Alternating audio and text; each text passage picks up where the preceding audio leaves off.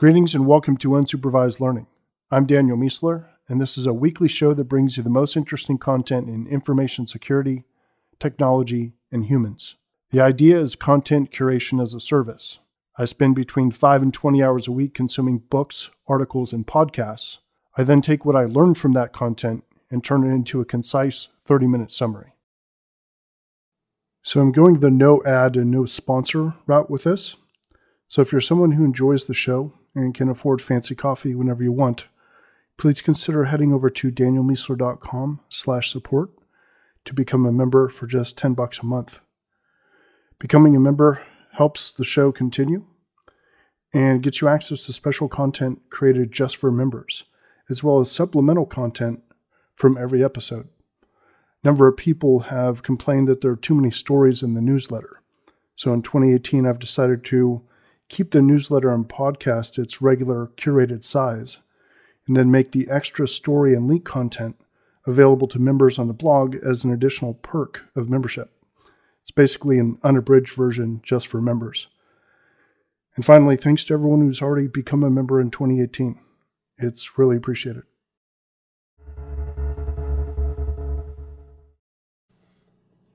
All right, welcome to episode 113. Going to start off with security news.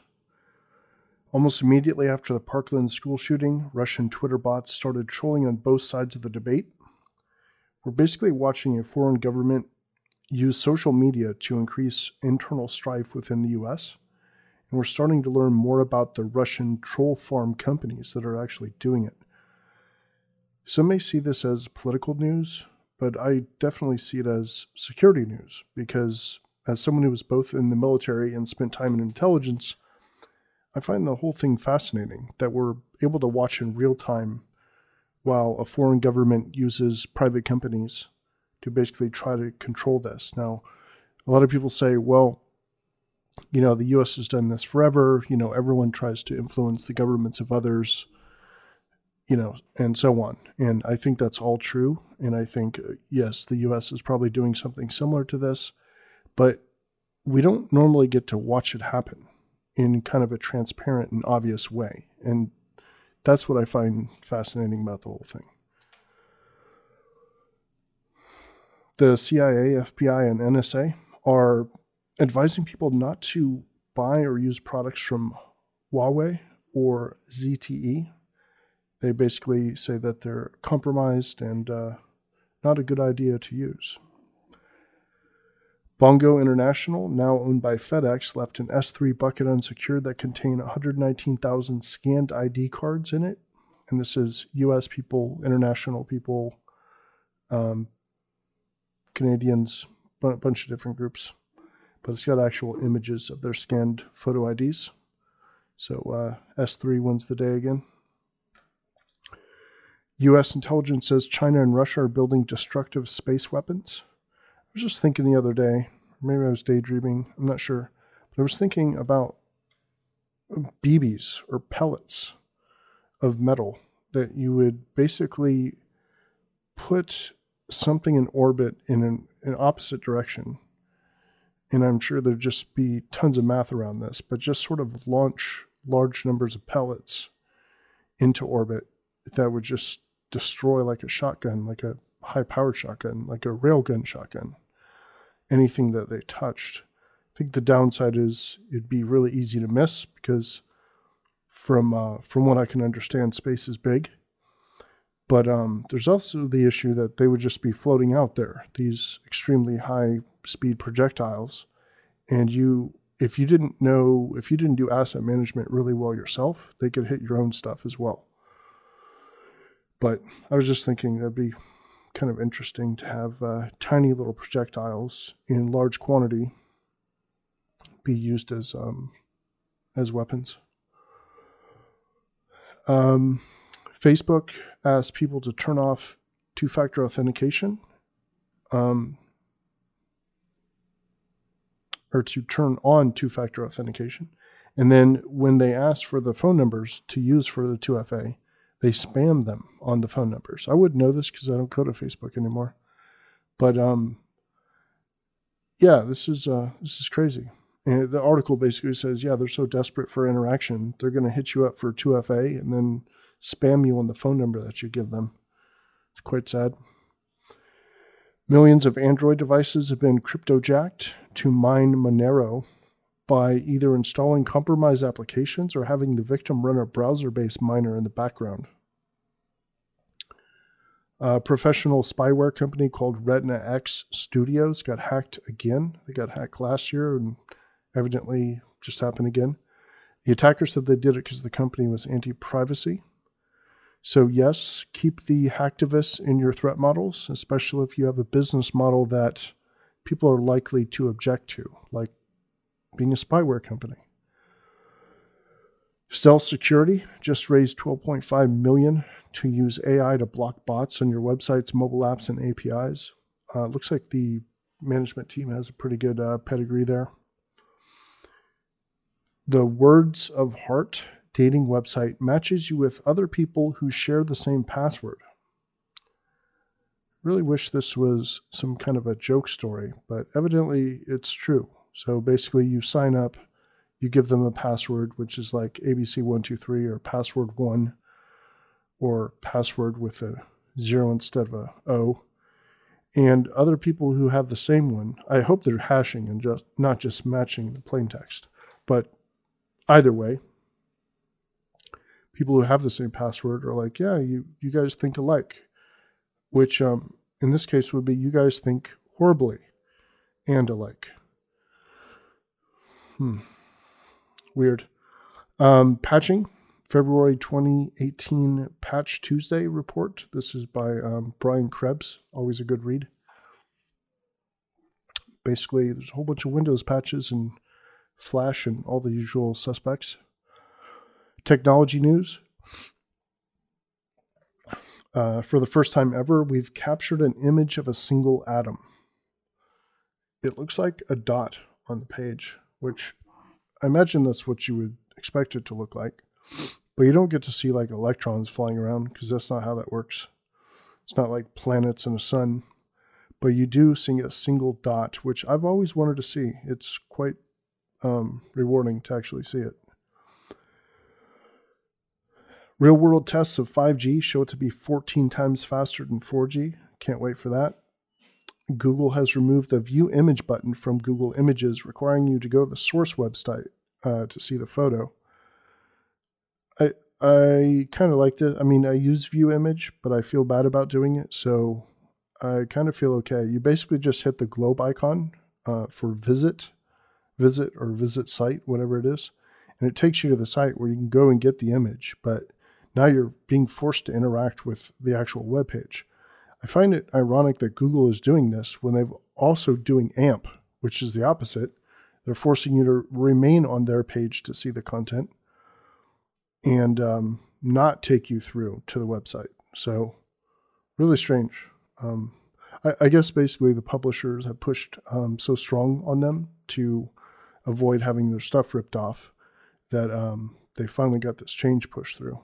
So I'm I'm happy uh, for publishers I've had tons of images uh, stolen, so kind of like it myself. Um, and it'll also discourage me from taking images that uh, I probably shouldn't um, take.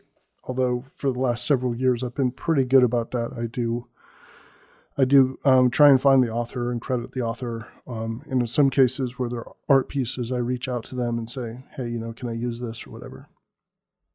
But uh, I think most people don't do that and uh, it's a good change in that sense. Amazon looks to be making their own AI chips for Alexa. So I don't know what that means exactly. Um, some of the articles said they'll be faster, but okay, that's fine. But I imagine it also means cheaper for them.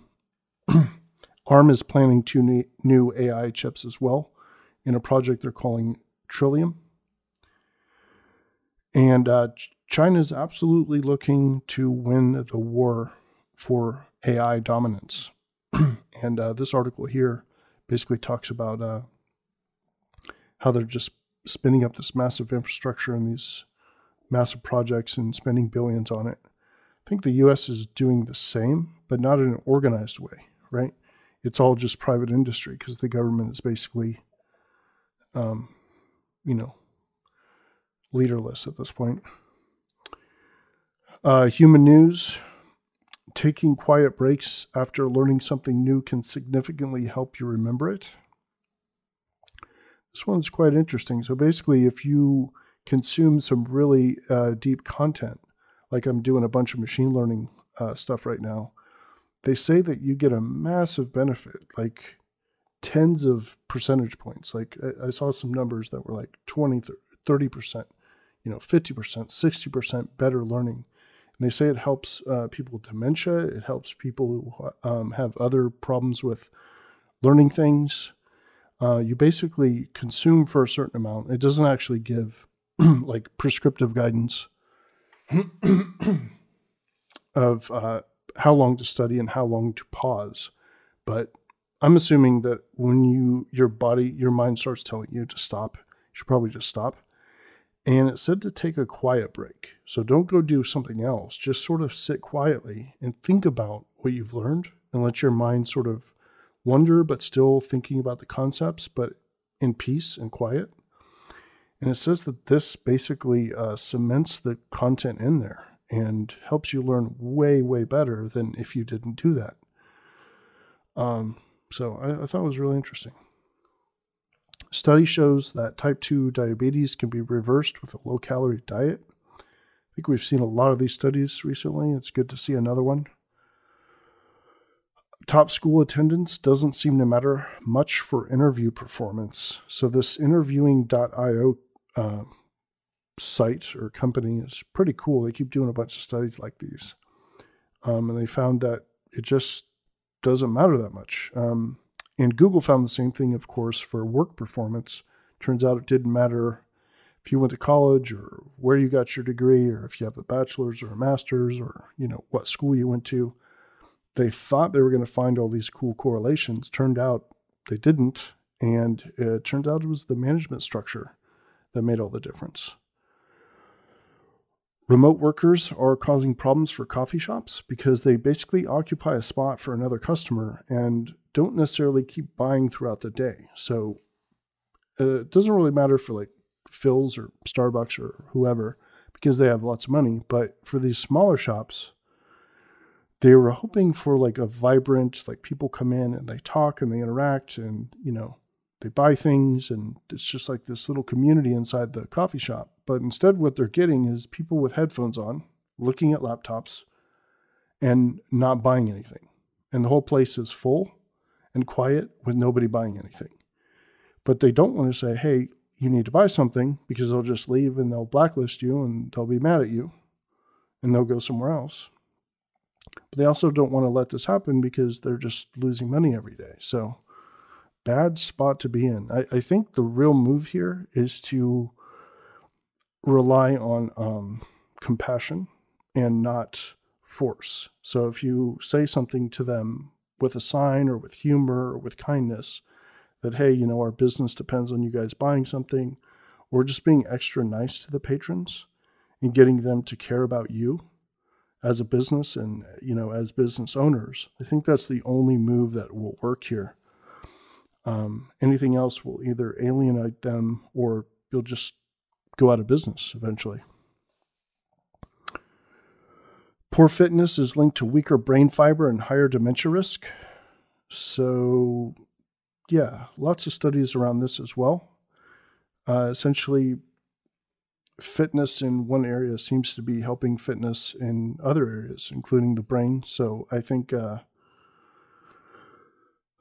these studies are always good. I I'm looking for sort of the master algorithm here, which is name of a book I'm reading, by the way, but unrelated. But uh, the idea of what is the methodology for a day, right? I feel like this is really important. I wrote a post about this a while back. Uh, I think I called it algorithmic learning. And the idea was that you could read all these stories, right? And you can read all these articles and they help you and you're like, oh, that's a good idea. But the very next day, what do you do? You do your normal routine. So unless you have a routine and you're changing that routine based on what you've read, it's not super helpful to be reading this stuff. I, I think it is. There's like this osmosis um, idea. There's this um, the idea that the subconscious is working on all this new data and it's subtly making changes without you actually steering. But um, I think there's a limit to that. Um, how much improvement you can get from that model when compared to how much you can get from actually making a change in a tangible methodology. So, for example, if some article says, oh, you need strength training rather than walking, okay, well, add strength training to your workout routine, which you do every day. And, you know, not doing that means you haven't really benefited from reading that content. So, um, I guess this is a reminder to myself and to others that have a methodology for what you should do every day and improve that methodology with the knowledge that you gain. Ketamine, ketamine, I'm not sure how to pronounce that, uh, keeps coming up as a real way to counter depression. Been meaning to tell my friends about this. I, I just don't want to advise them to do something because um, I'm not a doctor, and if their doctor's not telling them to do it, although I'm having lower and lower opinion of most doctors, extremely high opinion for some, and a, a plummeting opinion of most doctors. Um, I guess I could research and find out what the recommended way to take ketamine is, or ketamine or whatever. But um, I don't know. It just feels very doctory, and I'm extremely not a doctor. So uh, it feels a little bit weird. But if people are suffering and the stuff is relatively safe, which uh, I don't even know if that's true. Um, anyway, I think I'm going to look into it and see if I can help some people uh, without setting off my um, "you're not a doctor" alarm. Ideas, trends, and analysis. Information security prof- professionals cannot be Luddites. This one is really sort of bothering me. I'm kind of starting to see a lot of security people acting like um, people trying to teach abstinence for sex education. So it's like, hey, how do we have sex in a safe way? Well, easy, don't have sex. Um, and the stats bear out that that is the worst possible thing you can do, right? And I feel like we're doing that for IoT, we're doing that for machine learning, we're doing that for cryptocurrencies. Um, my Twitter is basically full of inf- infosec people just constantly making fun of the entire IoT is dumb. Don't connect anything to the internet. Nobody needs a connected, you know, fill in the blank. Cryptocurrency is a giant scam. There's nothing about it that's interesting. Distributed ledger is stupid. Um, machine learning is all snake oil. It won't actually get us anything. But I'm actually part of a bunch of other communities, right, where I'm reading tons of books and watching what experts are doing in other parts of tech, right? And cryptocurrency and distributed ledger and blockchain, this is not by any stretch of the imagination snake oil. Now, ICOs have gone a little crazy, and a bunch of these, you know, there's too many coins out there, and people are trying to make a ton of money off of it. But they did that with gold too, right? They did that with um, electricity and cars and anything that's actually cool. People will pretend to have something like it, which is actually fake, right? So you can't judge a bunch of charlatans. You can't judge an industry by the fact that there are charlatans in it. Um, in fact, you could make an argument that it's the opposite, right? That the reason they're there is because the ecosystem can maintain them because there's actually something to it. Now, I'm sure there's flaws to, to that in some sense, but um, there are way too many people in InfoSec who just hate everything. If it's tech, it's like, oh, forget it, turn it all off. It's dumb. Tech is stupid. Anything new that I didn't grow up with 30 years ago, oh, it's garbage. And that's and that's what they're constantly telling people. And it's like, no, you're an advisor. You are a shepherd. You are here to make the internet and the internet of things and machine learning and all these things better for people, more safe for people. And we, we can't be the, the crazy preacher on the street yelling at people you know, quoting scripture to them because that's not helping anyone. So, um, yeah, that's what that one's about. I didn't read it, but you basically got the gist. Expect deep learning to be used by schools to predict violence. So, the Parkland massacre, obviously, uh, huge, huge uh, issue. And uh, the crazy thing about it is, so many people like, oh, yeah, it was him. Yeah, we all knew it was him. I mean, he walked up and introduced himself as, Hi, I'm the school shooter. That's how he talked to people like on campus. I'm the school shooter or I'm school shooter. It's like, uh, okay. Um, then he told everyone he was going to do it. Then he was like talking about it in videos. So he was a he was a gun freak and a knife freak. Um, then there was this huge breakup. Like this is all information that everyone had and everyone knew. And the moment this happened, everyone was like, "Oh, it really, really makes sense that he did it." Now there's this bias where everyone, you know, you kind of assume that you should have known things that happened. Forget the name of the uh, fallacy, but um, I'm sure there's a little bit of that as well. But in this case, I think it was it was fairly obvious when someone calls themselves a, a school shooter and is a and, you know kicked out for um, bringing weapons to school. He's actually expelled for that reason. There's just lots of different signs, right? This is actually what machine learning and deep learning are good at is finding signs and boiling them up to humans to take action on.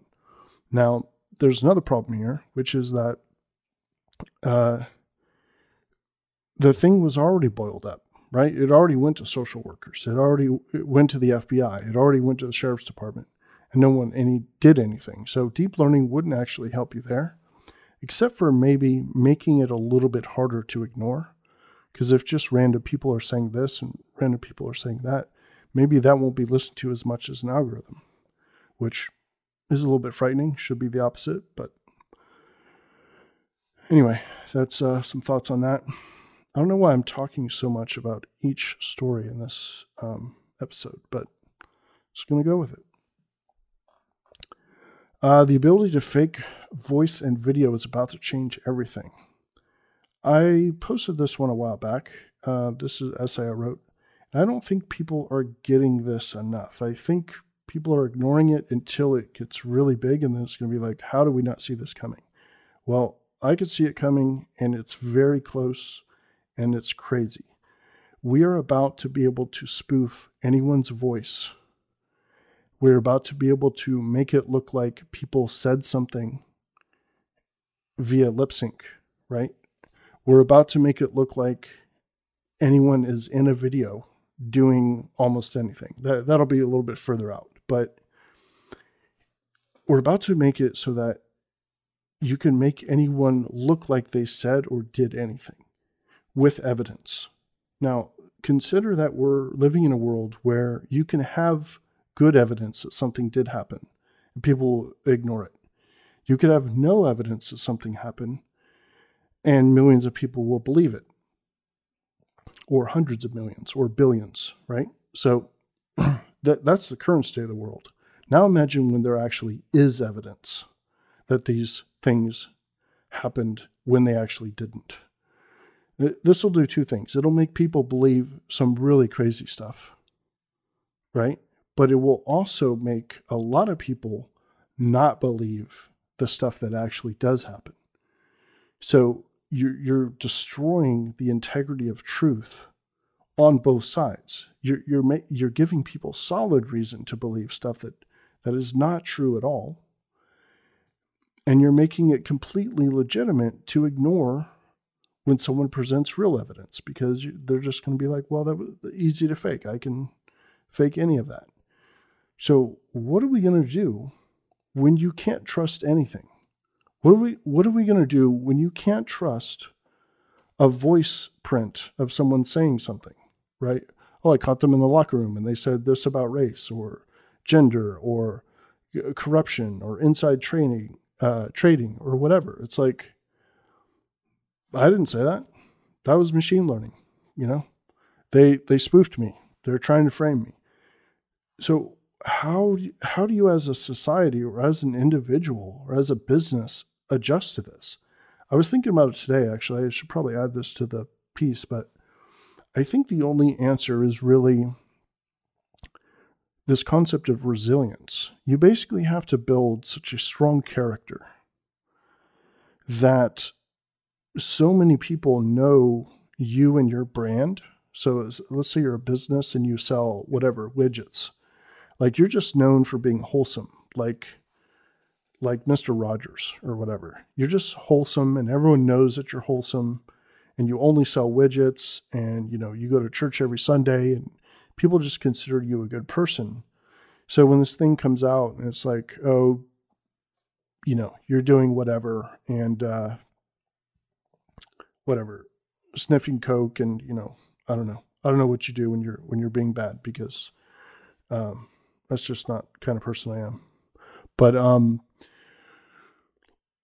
I'm trying to come up with examples that are bad that are okay for a podcast. It's not working out. But let's just say you're being the worst person ever in this video, which is impossible to tell if it's you or not.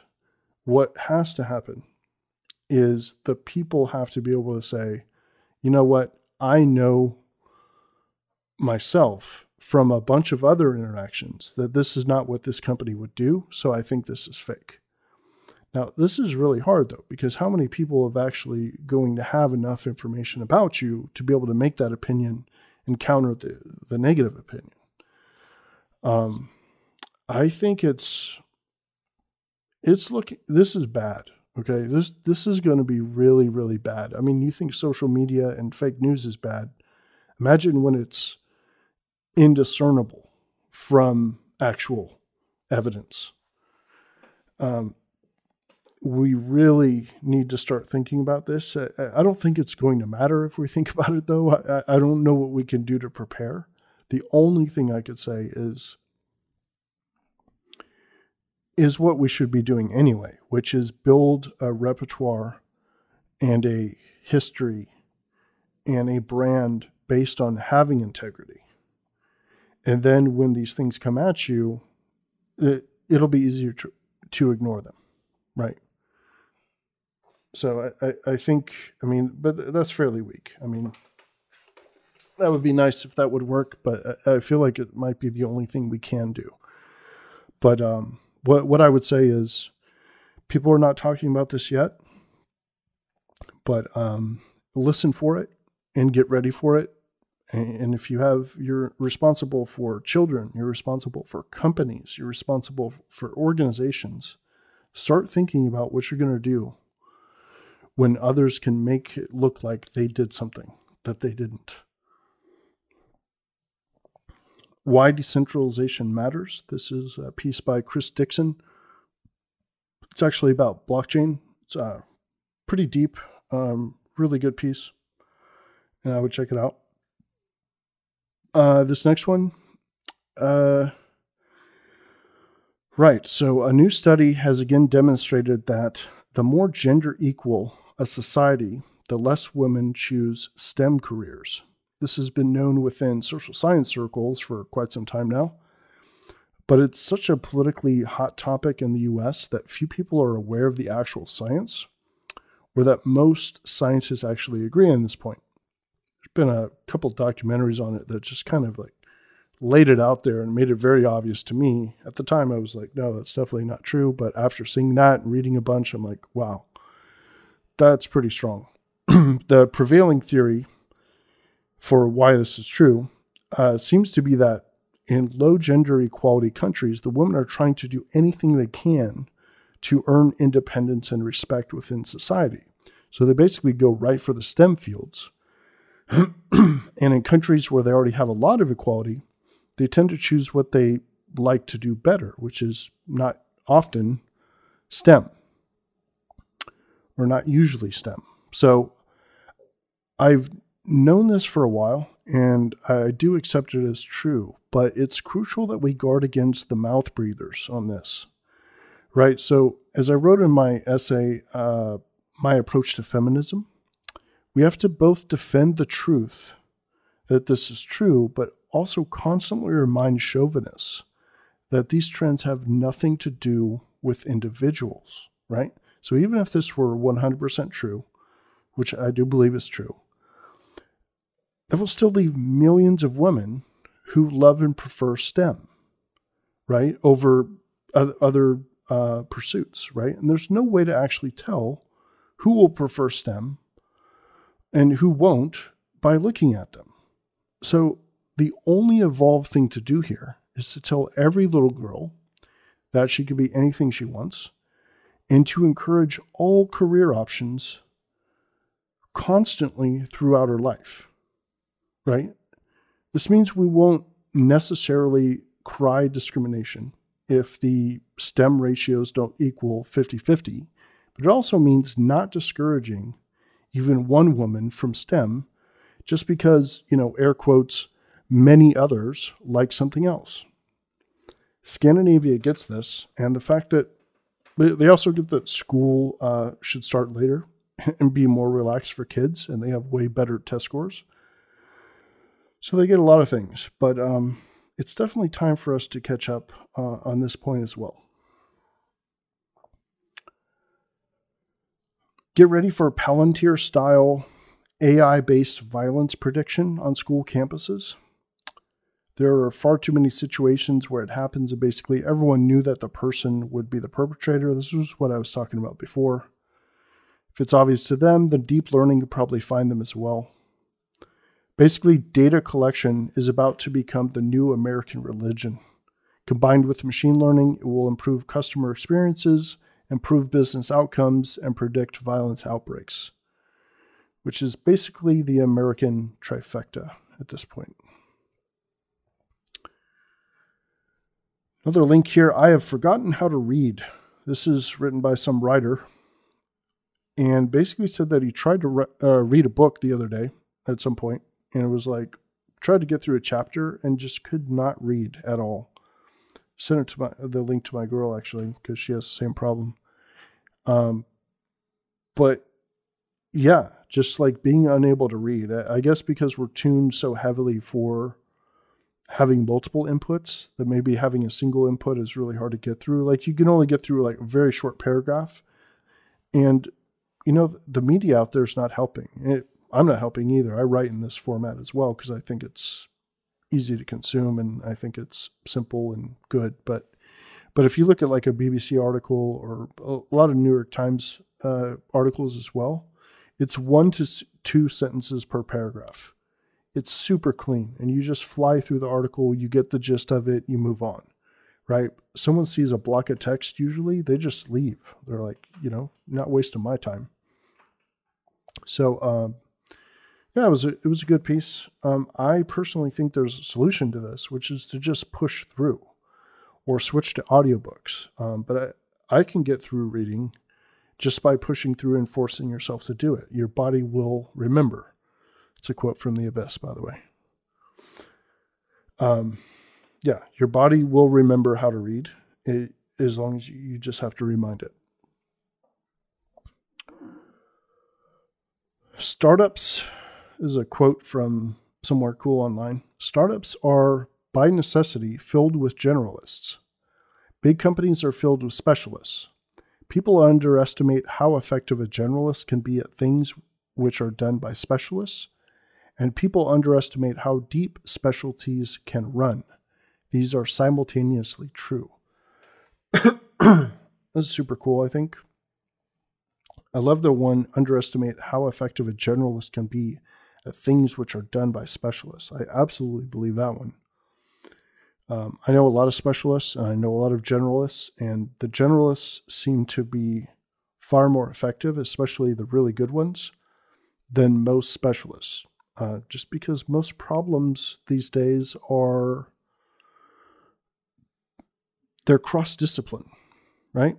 Very few problems are just like go and do this exact tiny little thing and even if that were true, which it is in a lot of cases, like, like this thing is talking about, it is this uh, like that in a lot of big companies. But who wants to be that person who is just like working out this tiny little equation, which is part of a larger equation? You're not even close to the question, which is far more interesting to me.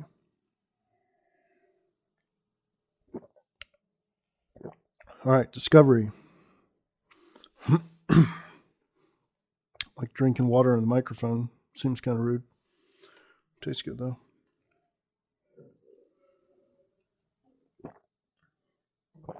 Vim Anywhere. Got a little fire icon next to this one because it's awesome. When you're in a text field, like WordPress or whatever, you're in some writing application, Medium, if you have no soul. uh, when you're in a text field and you wish you had Vim, invoke a shortcut, get dropped into Vim, and then when you you basically write inside of Vim, and then when you leave, when you do Shift ZZ to exit, that is the magical 42 answer for Vim. How do you exit? Shift ZZ. Um, you automatically the buffer gets closed, the the Vim window gets closed, and you pop back in to your calling application, the original application like Medium or WordPress or wherever you were, and you just do Command V, and you paste it back into uh, the text field, and you're done. So super cool. I installed it. I'm using it. It's awesome. osquery plus ELK plus Kolide equals threat hunting happiness. This is a super cool article. Um, I still have it open. I'm still going through it, but it's um, awesome. osquery is like the coolest thing ever. It's Facebook developed, I believe. Pretty sure it is. Kolide is like a commercial package for osquery, and ELK, of course, is uh, is uh, basically a Splunk alternative, Elastic, Logstash, and Kibana.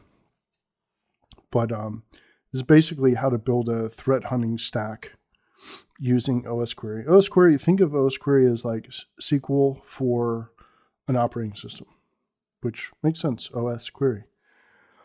Um, how back propagation works in machine learning. This is super cool stuff. I'm learning a bunch of machine learning right now, and uh, I'm getting ready to start messing around with a bunch of data sets in Python. And again, I'm not trying to become a specialist here. I just want to be good enough to know what the problems are, be able to move the problem sets around like Legos sort of in my mind when I see a real world problem and if I can actually go and hack on it and actually help uh, a true ML person on this, um, that would be even more fun. But um, don't want to go too deep on it. For one, my math is not strong enough in most cases uh, to do it. But um, I feel that getting, you know, twice as deep as I am right now in a bunch of different machine learning areas, knowing the difference between but like this book I'm reading right now, it talks about all the different ways to approach machine learning and sort of this uh, concept of a master algorithm. And if I were to just have a full grasp of that and be able to move seamlessly between these different ideas on how to approach problems, that's what I want to get to. Um, because I think so much of the math is about to be abstracted anyway by um, programming languages, libraries, and stuff like that. But you can't use those programming languages or those libraries if you don't understand the problem set and you don't understand the solutions that are being abstracted by the code. And that's uh, that's what I'm shooting for. So this uh, concept here, back propagation, um, I kept hearing it mentioned in a bunch of these books and videos. Um, and it turns out it is really just optimizing the previous layer's weights and biases to get the appropriate inputs in the current layer. And just doing that recursively all the way backward through the various layers. So that's what backpropagation is. If you've studied any ML or you're an expert in it, you know what that means.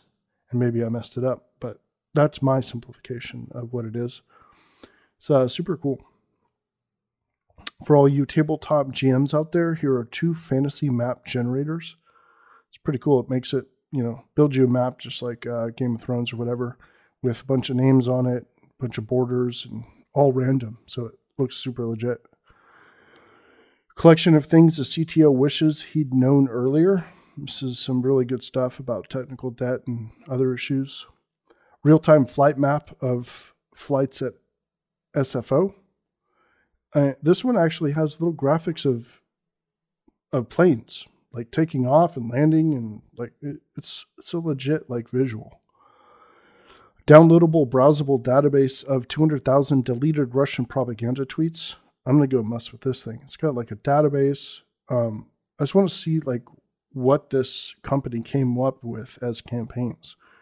Uh, again, being intelligence before to some degree, uh, find this stuff really interesting. Some breathtaking pictures of Mars, really high quality images. They look a lot like Earth. Maybe it is Earth. Maybe it's a hoax. Not really. But pretty soon we won't know. And uh, the Berlin Conference in 1884 to 1885 was a meeting where a bunch of Europeans got together and decided how to divide up Africa. But now Europe is ashamed of what they did, and China is colonizing it by themselves. That's quite a sad link. I don't know why I put it here. Passive income calculator. This thing is pretty cool. You basically decide how much money you want to make, and you have these different knobs. Uh, how much you want to make from passive income, and you've got these different knobs to tweak. Scott Galloway of L2 Inc. talking about 2017 and 2018 predictions. This thing is super awesome. Uh, he just rants about a whole bunch of stuff. He's got a cool personality. Um, he knows more about brands and branding and marketing than like anyone I could think of. I would check it out if if you care about uh, Facebook and Google and Amazon and Apple and all, all these companies. You know what what they're doing, what their strategies are, who's going to win, who's going to fail, retail, like all that kind of stuff. Recommended sites for gathering IP reputation. PCAP X-ray. Visualize packet captures as a network diagram. And Apify Analyzer. Helps you scrape specific data from web page. This thing is magical. You got to check it out. Data and statistics. This is my new section, which I just added recently. Netflix has more US subscribers than cable television, 50 million versus 48 million. Apple sold more watches than Rolex, Swatch, and the rest of the Swiss, Swiss watch industry combined. More than three quarters of divorces between same sex couples in England and Wales were between two women.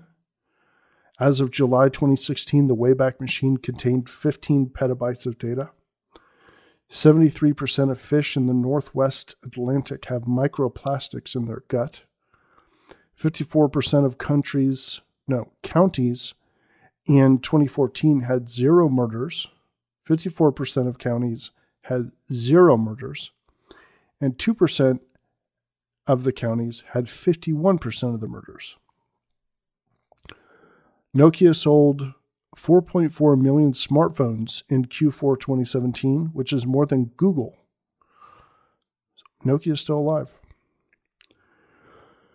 Twitch often has as many as a million people watching at any given moment and has already surpassed CNN and MSNBC in viewership. Notes for the week. I wanted to apologize to readers, and this is mostly newsletter focused. Um, but of course, the podcast is the audible version of the newsletter. But um, if you get the newsletter, which you should definitely do, um, this applies to that. Uh, wanted to apologize to readers for doing numerous experiments regarding membership. So it's a hard problem when you've decided not to take money from ad networks or sponsors, which is basically what I pivoted to a few months back. And I realized that less than half percent, half of percent, so 0.4% of people receiving the newsletter are subscribers. So I'm kind of considering now a model more like what Ben Thompson uses, right? Because I was trying to figure out what adds value. I'm, I'm, trying to say, oh, well, you get extended content if you if you uh, become a subscriber, or you get um, AMAs, which I am going to still do an AMA regardless. Um, but uh, the idea is, what makes what would make a person want to go to the to the paid tier? Right? Um, and the goal is to make it so that I don't uh, I don't keep spending say 10 hours a week or 20 hours a week or the entire Sunday basically is what it's been for the last couple months. The entire Sunday making a newsletter um, and not really uh, seeing any membership for it, right? Because it, it's not really sustainable. I think. I think it, it'll start dropping in content, or I'll just start missing weeks. Um, because half a percent doesn't feel like people care. Um, so I'm trying to figure out how to manage this. So the idea that Thompson uses is he does a weekly one for free, and then paid members get the daily one. So that keeps him motivated to keep doing the daily one, and then you're going to get the weekly one anyway, right? So for free. And I think that's pretty cool.